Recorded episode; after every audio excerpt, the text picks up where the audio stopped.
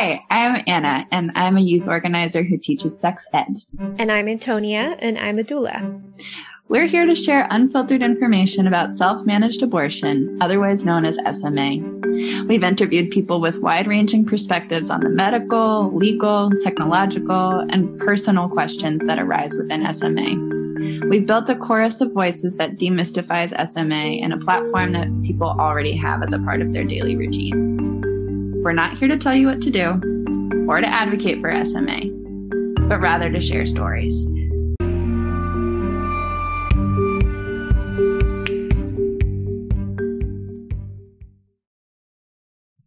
On this episode today, we are chatting with Katie, and Katie is in quotation marks here. She is many things. She's an expert in privacy and security in online organizing for abortion access. She is also the founding member of the Mountain Access Brigade, which is an all volunteer grassroots abortion support group based in East Tennessee and Appalachia in the USA the work that this doula digital doula collective is doing in appalachia to connect abortion seekers to the care that they need is so crafty and salty and creative and even just like the words themselves. Like I'm just going to read the description from their autonomous pelvic care workshop, where uh, they explain that all of your trainers are trans and queer, and the workshop will reflect a range of pelvic, in parentheses, reproductive generative support services. This is a space for queer and trans folks in all bodies, but the workshop focus is centered on services for people with uterine systems. Join us to learn about menstrual support and regulation, herbal remedies for common vaginal complaints, self managed abortion, how to safely offer radical pelvic care in the home based setting, and more. So they are uh, really kind of merging traditional and ancient care with modern communication technologies and mm-hmm. modern strategizing around organizing and uh, and just like the actual tech itself. I mean we're talking about 3d printing specula. Like it's it's bringing new tech to old forms of reproductive health care and uh, their approach is not only super inclusive, but deeply thoughtful and not something I've encountered before. Mm. Plus, punk is a term in it that has just given my life a lot of juice. Yeah, the resources page for this episode is going to be really a whole lot of fun on our website. Cause yeah, absolutely affirm what you just said. She and what they are doing, um, I think is truly a pioneering method of, of establishing safety and, and security and true comprehensive emotional and psychological care and that it can happen remotely. Mm-hmm. Mm-hmm. Super. I have been following y'all for for a while and it's super to be able to have this conversation right now so thank you for making the time uh, i was hoping we could start by you sharing a little bit about your background and about your work currently Sure. So Mountain Access Brigade is an all volunteer organization that's based in Tennessee and serves um, Central Appalachia. We're all known as Katie. Um, and we provide some wraparound remote um, support services for people. So we call it like a digital abortion doula. And um, I sort of came to this work because I'm really interested in grassroots and community based movements, especially movements that are focused on putting provision of healthcare and knowledge of healthcare back into the hands of those who are the most affected by what we call the white supremacist biomedical patriarchy. Um, so it's a lot of like word salad, but it's some, in part what some people might refer to as like decolonizing um, pelvic or reproductive health care. Mm-hmm. Um, so I volunteer with an organization that's primarily white. We don't really use uh, the language of decolonization, but we think about health justice and about autonomy. And I have a background in reproductive health care provision and sex education and menstrual stigma. So the obvious conclusion for many people who receive training in similar fields is to understand that we can access the skills and we have the necessary tools and learning to perform many standard procedures on ourselves that were once only done by doctors or nurses. Um, and I think that also extends to wanting to help people access abortion care, whatever that might look like for themselves and their lives and, and their geography. So um, that's kind of where I'm centered in this work and and the the way that the uh, organization that I'm involved with mm. um, sort of meets the challenge of of our current situation. Yep. Do you remember when you first learned about what an abortion was? so I first remember hearing the term abortion because my parents were incensed that my brother's kindergarten or maybe first grade teacher had mentioned abortion in class. And I must have been maybe seven. And both of my folks were Christian conservatives and we lived in a southern state. So this was like a big time scandal. Yeah. Um, and I remember them talking about it in the car. I don't think they really explained what it was. Um, but by the time I was a teenager, I was really causing issues with both of them by being pretty vocally pro-choice, even though that's not a term I would use now. That's, that's kind of what the dynamic was in our family. I had a pink bumper sticker that I put on my car and it said, against abortion, don't have one, which I actually now think is a pretty mild summation of my views. I've certainly said things that are way more radical, but yeah. my dad was furious. I like was not allowed to have this bumper sticker on my car.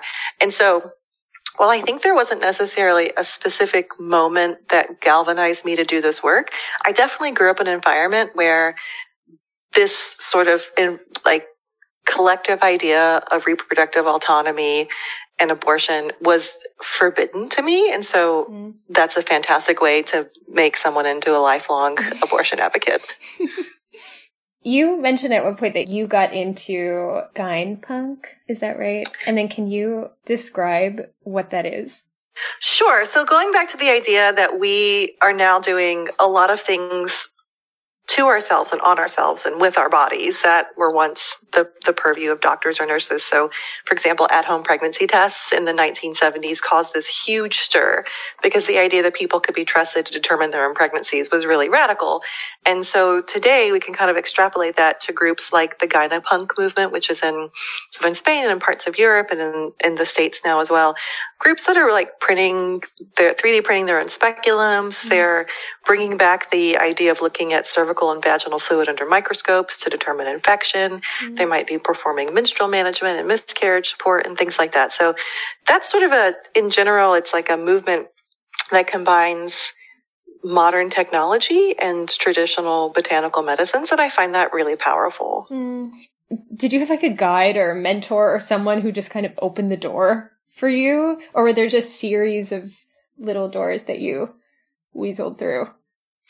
Without getting too specific, I would say that I've definitely um, benefited from the privilege of a lot of education around this, both formal and informal. Mm-hmm. Some of it in kind of an apprentice mode, other education taking place in a classroom or hands-on training at various um, healthcare, reproductive health work situations that I've had. So um, I think it's more of a layering of ideas and challenging existing structures that I've seen throughout the pelvic and reproductive health world that have sort of coalesced into the work that I'm doing today. Yeah. How did the collective? Well, first off, what what's the right terminology for the collective? Should I call you guys the collective? So we still are organized around the collective model, and we used to be known as the Knoxville Abortion Doula Collective, um, but now we're called the Mountain Access Brigade. That just sort of better describes um, a little bit more of our mission, the service area that we're that we're providing for right now. So basically we operate a support line to ensure that people seeking abortion have access to practical, emotional, logistical, and financial support. And the volunteers are trained as you might call it like a digital abortion doula or an abortion support person. In reality, it's a mix of a social worker, a travel agent, and a counselor. so all three in one. It's pretty great to have that person on the phone with you. We began with the idea of creating an encrypted communications platform that combines a call center ticket- ticketing system, a hotline and a volunteer scheduling system in one. Um, and our focus on technology and security really differentiates us from a lot of similar organizations like advocacy groups and abortion funds because our primary goal is to keep our clients and volunteers safe by ensuring that no one can see each other's phone numbers or identifying information. Mm-hmm. We can really confidently say that everyone's information is going to be kept confidential. Most, much of our work is sort of done remotely, but we also offer in-person trainings and educational opportunities and of course things like condoms, emergency contraception, pregnancy tests and things like that. And why? Because I, I do feel like the amount of security that you have built tech wise is unique. Why was that such a high priority? It's a question that I wish I had a simple answer to. Yeah. it seems like the only way that we could possibly do it. Like when you recognize a need and a gap that needs to be filled and you understand that you're able to build the resources and share information to fill that gap, the number one priority that you have to have before you even you know open the front door is to ensure that people are safe you know in my state um, we are i think we're tied with georgia um, for the most hate groups per state. Mm. There are loads of people, you know, they might be antis, they might be third party actors, the government, it doesn't matter. There's just a lot of people that could really make trouble for people who are seeking abortion, whether that looks like in clinic access or out of clinic access. And it's really, really crucial that we're able to say, um, what you're going to encounter is support that you can trust. And it's also done in such a way that it won't endanger you. Mm-hmm. And that's equally important for our volunteers, right? Because they're um, just as, as much in this environment right now of, of abortion stigma and um, and anti-abortion violence as the people who are seeking abortions. And sometimes um, people who volunteer for us are also people who have been able to access our services. And so it's not like these are two distinct people. We live mm-hmm. in our community and we want to protect everyone. Mm-hmm. It sounds like within your community, you are uh, visible to the extent that you you can be. Um, but who predominantly do you serve? Are there any patterns in terms of the, the folks who are reaching out to you for support? Sure. So geographically, our service area is nominally central Appalachia. Most of our clients are primarily in Tennessee, Southwest Virginia, Kentucky, West Virginia, North Carolina. Sort of, I'm picturing like a kind of a nebulous circle that yeah. hovers over, uh, over that region. Um, we also provide support for people in Georgia, Alabama, Mississippi in tandem with our partner organizations. But we get questions from people all over the United States, and we've had some international clients as well. So outside of our service area, those interactions usually look like just finding the right referrals and resources to connect people to. Mm. We're experts at figuring out where people need to go for help, and we're always there for people to come back to for emotional support. So even if people are contacting us from outside of the country or from a, a random state that's in a different time zone, there's something that we can probably do for them We've also had a lot of clients who end up using us for support for things like birth control and emergency contraception because they know they can get individualized answers and assistance within a matter of hours. Mm. So most people find us, there's a combination of ways. We have a, a, a, pretty robust social media presence for a small all volunteer grassroots group. It's very salty. so we're not We're not trying to be, you know, super polished about our messaging. We're we're really mm-hmm. down to earth. Like we're we're rooted in our in our community, and um, Appalachia has a long tradition of just being a little frank. Um, we also work with different clinics and advocacy groups and funds so that uh, folks are aware of our services and aware that they can make referrals to us. And we we get a lot of contact from people who have just sort of somehow heard through the abortion grapevine. So I think yeah. one of the things that is most interesting that maybe folks don't know is how small of um, small of a network it is, especially here in the South, of people who are providing support for clients and who are doing activism and work around abortion access. And so um, it's very empowering to be able to work with different organizations and figure out how to um, take care of a client and, and figure out how to get people the resources they need. So, sort of a combination that people find us, but Mm-hmm. The running theme that I find with many of our clients are people who have incredibly complex issues that they're facing. So it's not just the run of the mill.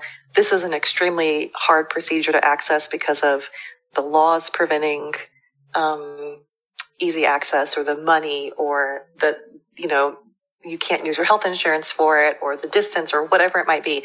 It's also things like um, people who are facing intimate partner violence or mm-hmm. people who have unstable housing or people who have complicated healthcare issues or there are issues about um, their work or their childcare things that are extremely complicated that um, make it even more difficult for people to be able to access in clinic care when using the same routes and avenues that most people would use. Um, mm-hmm. So uh, it tends to be folks who are sort of hitting their head against a wall and, yeah. and really need a last resort. And that's so painful sometimes because if they'd found us for their first resort, we'd be like, listen, sis, we got you. We're going to sort this out. Um, so, so I see a lot of that of people who are just in a really complex yeah. situation. Yeah. In terms of clinic support versus folks who are choosing to self manage, are you finding that you are supporting both? Does it lean one way or the other? And do you have a stance on, on SMA as a collective? So we as an organization don't provide abortions or abortion pills, but we're really frank that we can help people connect to the resources they need. So for example, the Plan C report card maintains a running list of overseas pharmacies, and they're kind of graded by quality and price and shipping time and a few other factors. And there are instructions online that can assist people in taking the medication safely, but there are also plenty of recipes and instructions that are not best practices. So our role, just like we would help people navigate how to get to a clinic and figure out the funding and figure out which clinic to go to and how the laws work, our role is to ensure the information that people have access to is factual and safe. But there are so many other factors to address that can really only be managed by someone who knows your area and knows your background. Mm-hmm. So that's why regional support lines and, and local groups are really, really important. Um, so, for example, if you need to transfer to a hospital, you'll need to know which hospital to go to. Yep.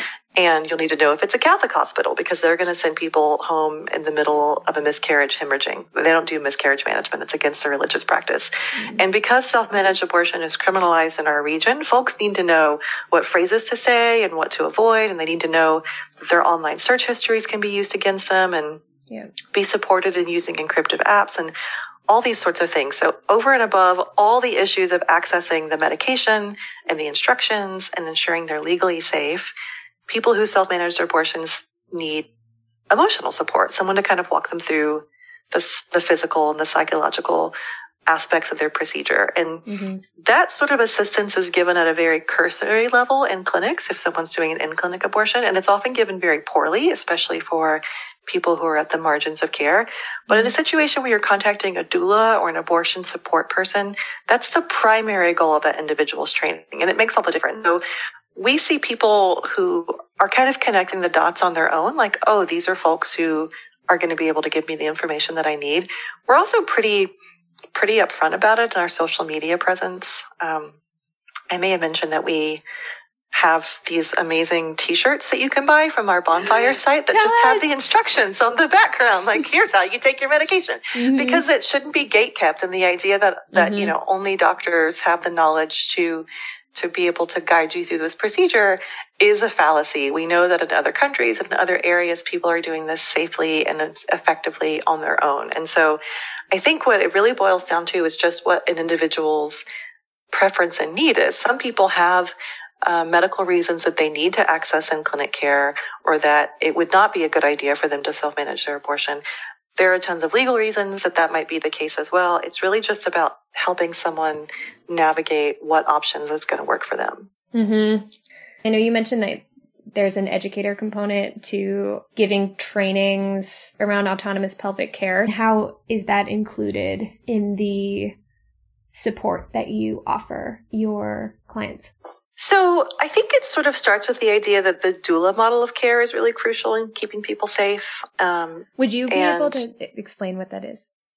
So a doula is traditionally a non-medical support person who uh, provides more of a wraparound approach to care, and, and it's most commonly associated with um, birth and labor and postpartum. But full spectrum doulas are uh, it's a movement of support that's that's been developing since the 2000s, and mid 2000s, uh, and the idea is that people need an advocate and someone to lean on, a shoulder to cry on for a variety of different life changes that could be the death of a, of a beloved family member. It could be a miscarriage. It could be a surgery or it could be an abortion. There's many different things that, that folks might, might need a doula for. And so it's basically someone who can kind of be there when you need someone to assist you who's not your doctor or not your you know your medical provider mm-hmm. um, so many people who go through doula training might have a background in medical care but that isn't their primary function their primary function is to ensure that all the pieces are there and that someone can make an educated autonomous choice um, mm-hmm. without without doulas we see that people are often coerced into procedures or experience outcomes that are really deleterious to their health. And so this is true in the birth world and it's also true um, in abortion access. So um, autonomous pelvic care kind of centers on the idea that that community support person is really key in yeah. ensuring good outcomes. Um, and it doesn't have to be a doula. Some people are actually um, not comfortable with that term. So it just sort of centers the idea of of wraparound care, wraparound support. Um, so autonomous pelvic care is is a branch of the Mountain Access Brigade. Um, the the relaunch in April will see this work kind of become two sibling organizations, mm-hmm. and it developed as an educational modality that encompassed my specific approach to teaching and encouraging people to basically end run the healthcare system. So after years of working within that culture, and training in midwifery and medical anthropology. I believe that people should know the inside tips to be able to mm-hmm. survive um, our current system. So we call it radical care for radicals because the shift that we need and how we think of our ability and our history needs to be dramatic. It needs to yeah. be really radical all of the workshops are train the trainer. Everything that people do, all the materials they get, the ideas that they will go out and be able to spread the information in their own communities. The goal is to develop a network of community care providers for a wide range of pelvic and reproductive health care. The sort of neighborhood or local person who has the answers for your common symptoms and infections, your questions, your needs, things like that. So not too mm-hmm. long ago, there was a village woman who was assisting with this sort of type of need and you may have bartered with her you may have worked out mm-hmm. a payment system with her and with advances in technology and in information access and communication, we can create a new paradigm of this very ancient role of a community provider. This person can help you determine if your discomfort or your discharge is something that you can take care of at home with mm-hmm. herbs or over the counter remedies, or if you need to go through the process of seeking in clinic care. And if so, how to navigate that and how to advocate for it yourself. Mm. Um, so I think that's a, that's a really key part of this is to recognize that, uh, this sort of stands adjacent to biomedical care.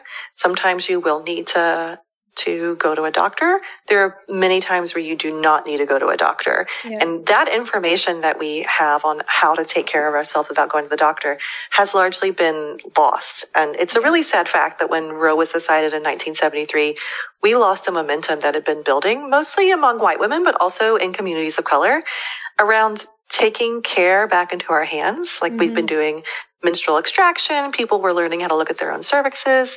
Folks were helping each other with pelvic and reproductive care. And once Roe was passed, there was this sense that we were going to be safe. We didn't need to train ourselves for abortion mm-hmm. care because it was legal now. Mm. And we could kind of rest. The issue with that is that what the state gives you, it can take away.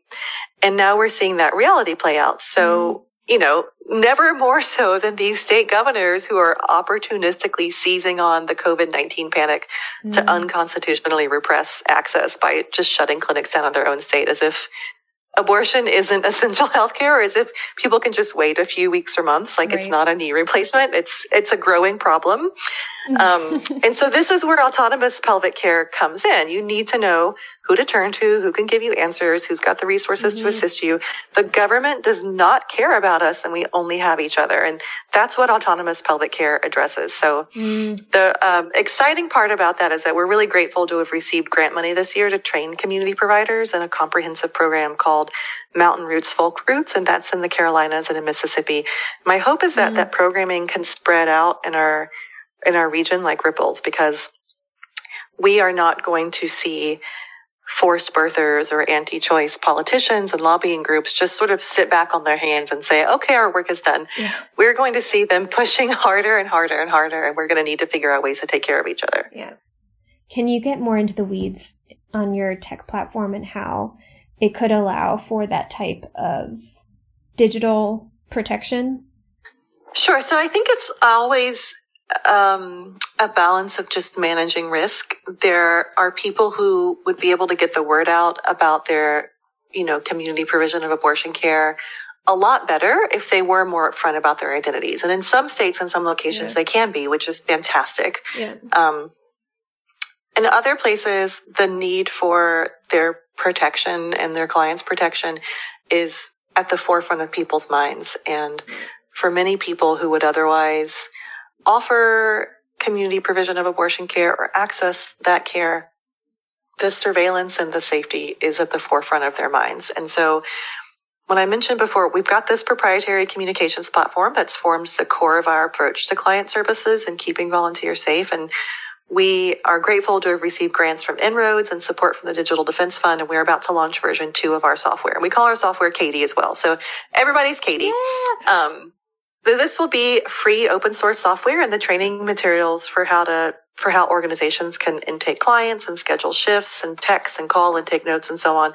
will be freely available. Mm. That's really exciting because it's important to us um, as members of you know mutual aid communities and and as people who have been working in organizing and activism for a long time, we recognize that um, the software and the apps that are available to people that your organization can actually afford do not protect you. Right. And if they protect you, you can't afford them. So mm. Katie replaces the, the Google Suite services and the other project management apps that many abortion funds and advocacy groups are currently using. Yeah. Um, and they're just not safe for clients or users. And they're certainly not secure enough to communicate about self-managed abortion. Yeah. Um, the ex- exciting thing about Katie is that she's suitable for a variety of applications. So mutual aid groups, refugee and asylee organizations, the LGBTQIA plus community, sex workers, all these different groups, any place where folks need an encrypted way to receive and make calls and texts,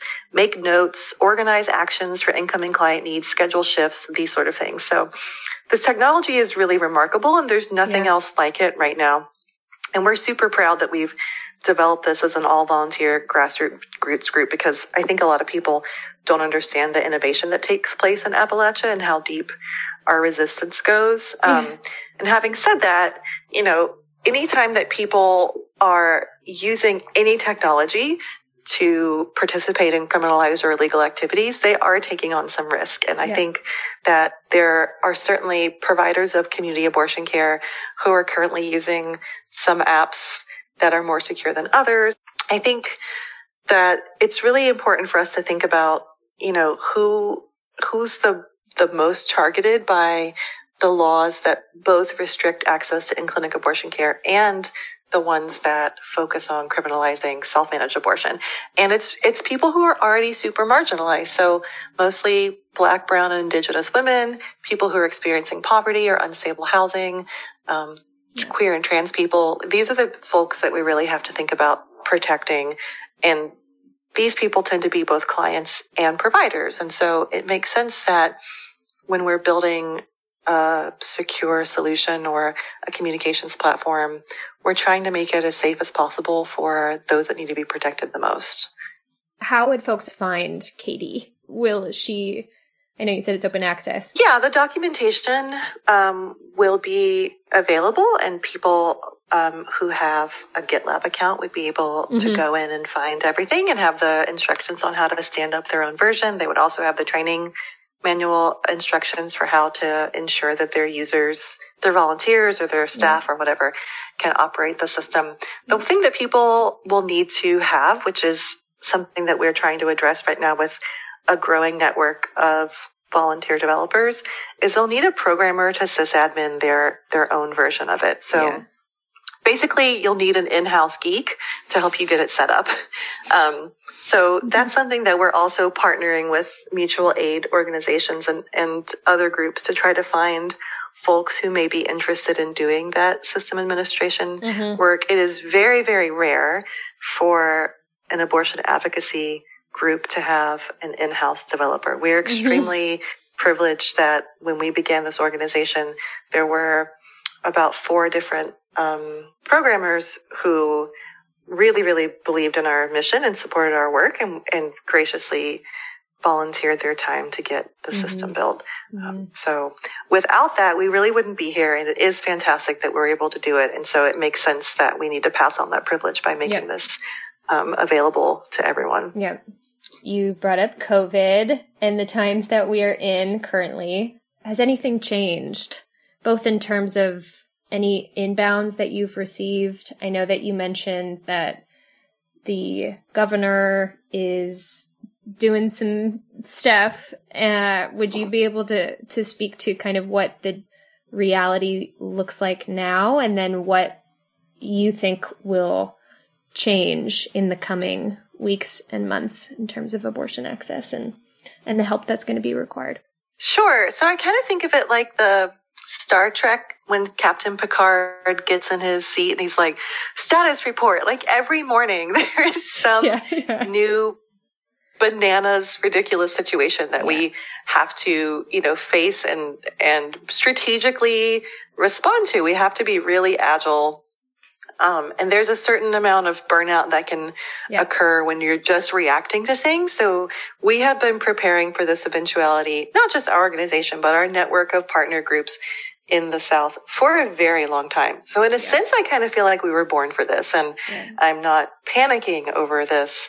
Um, maybe it's just that it hasn't really hit me hard enough, but yeah. also things can change so quickly that I almost feel like it's not worth getting worked up over at this point. Mm. So last week there was a situation in Texas where it was like I had whiplash Mm-hmm. First, the governor was like, you can't do abortion. Then the courts were like, you can. And then by the evening, it was like, no, you can't. And literally, if, you know, you're just going to get spun round if you're focusing on the here and now. Mm. So we're trying to just take this in stride as part of our strategic plan that we've had, knowing that the South was, was going to be the place where abortion access fell, um, not only first and the quickest, but also the most catastrophically because of the um, healthcare access in general that's just so dismal in our region. So that's that's part of it right now, and I think whether the governors of the states that are trying to shut down abortion under the guise of coronavirus safety are successful or not doesn't really matter. The fact of the matter is their interior goal, which will be very effective, is that people will think that abortion is no longer legal. Yeah. That is already the case with the trap laws, the waiting periods and the clinic, um, closures and the hospital admitting privileges and all these different laws that were put in place have already made people in the past five to 10 years question, oh, is this actually legal? Can I come and do this? And so then we're having this, you know, panic on the news media about um, abortion clinics being closed because of COVID 19. And it's, it will have the effect that they hope it has, which is that people yeah. will stay home and, and remain pregnant. So I think what that's going to look like for us is again, just helping people navigate what the best option looks like for them. And, um, and for groups who are interested in the legislative side of things, pushing for the decriminalization of self-managed abortion yeah. so that pregnant people and those who help them aren't punished is really essential, especially because, you know, those laws are targeting the people who are already most vulnerable to being exploited by our prison system. It's the same population that is most at risk for adverse outcomes in childbirth mm. with staggering discrepancies in maternal and fetal mortality morbidity. So essentially poor brown, black, and indigenous women, and they're caught between a rock and a hard place. And any future that we build towards needs to center their voices and their needs. So for many people, self-managed abortion may absolutely be the best choice. Um, and we, we need to figure out what that looks like in a landscape where um, everything is stacked against them. You mentioned earlier the LGBTQIA plus community.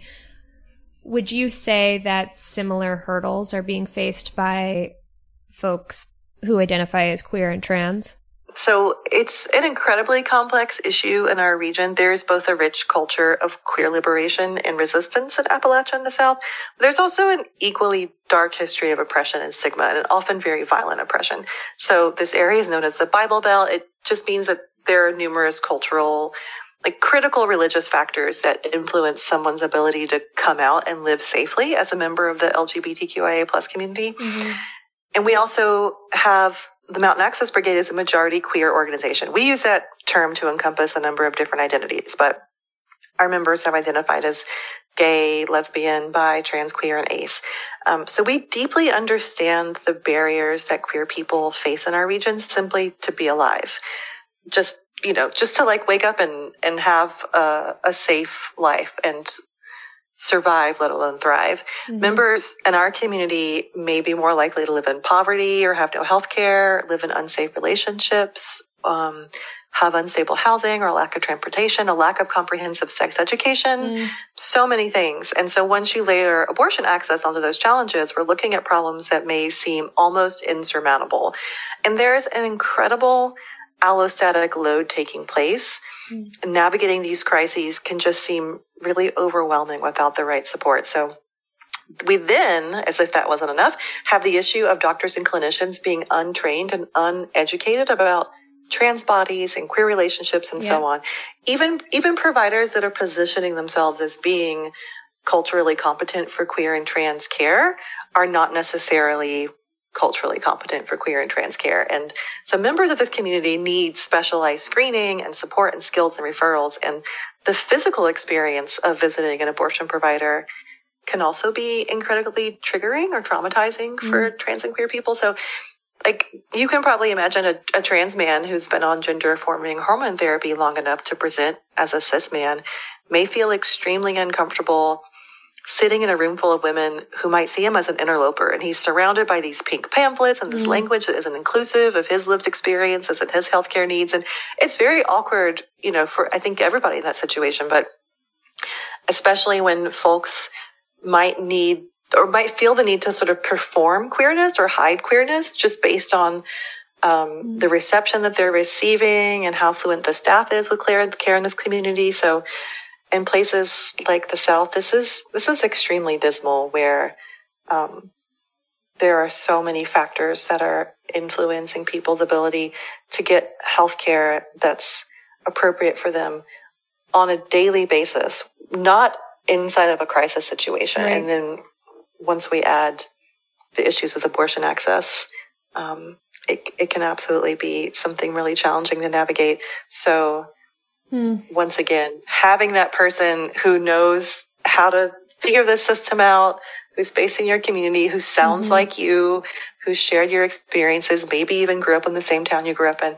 It's it's critical for um, for people to have a successful um, experience. Hmm.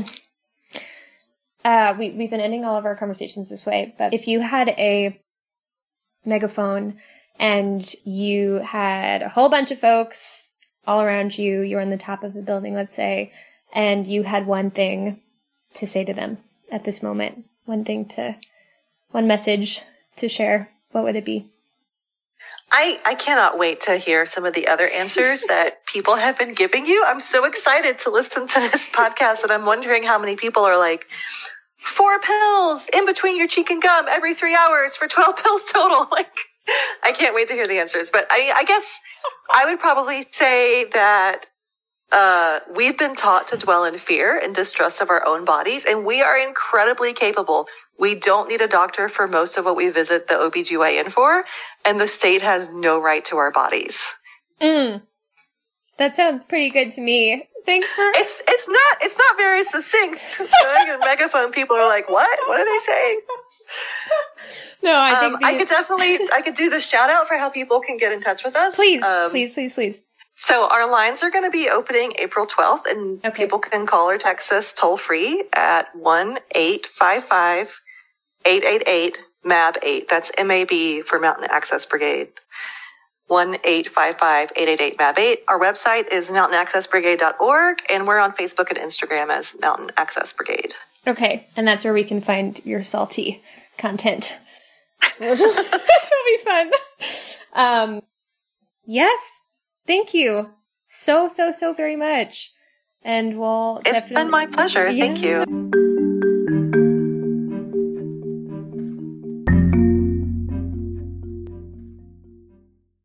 And that's it for this episode.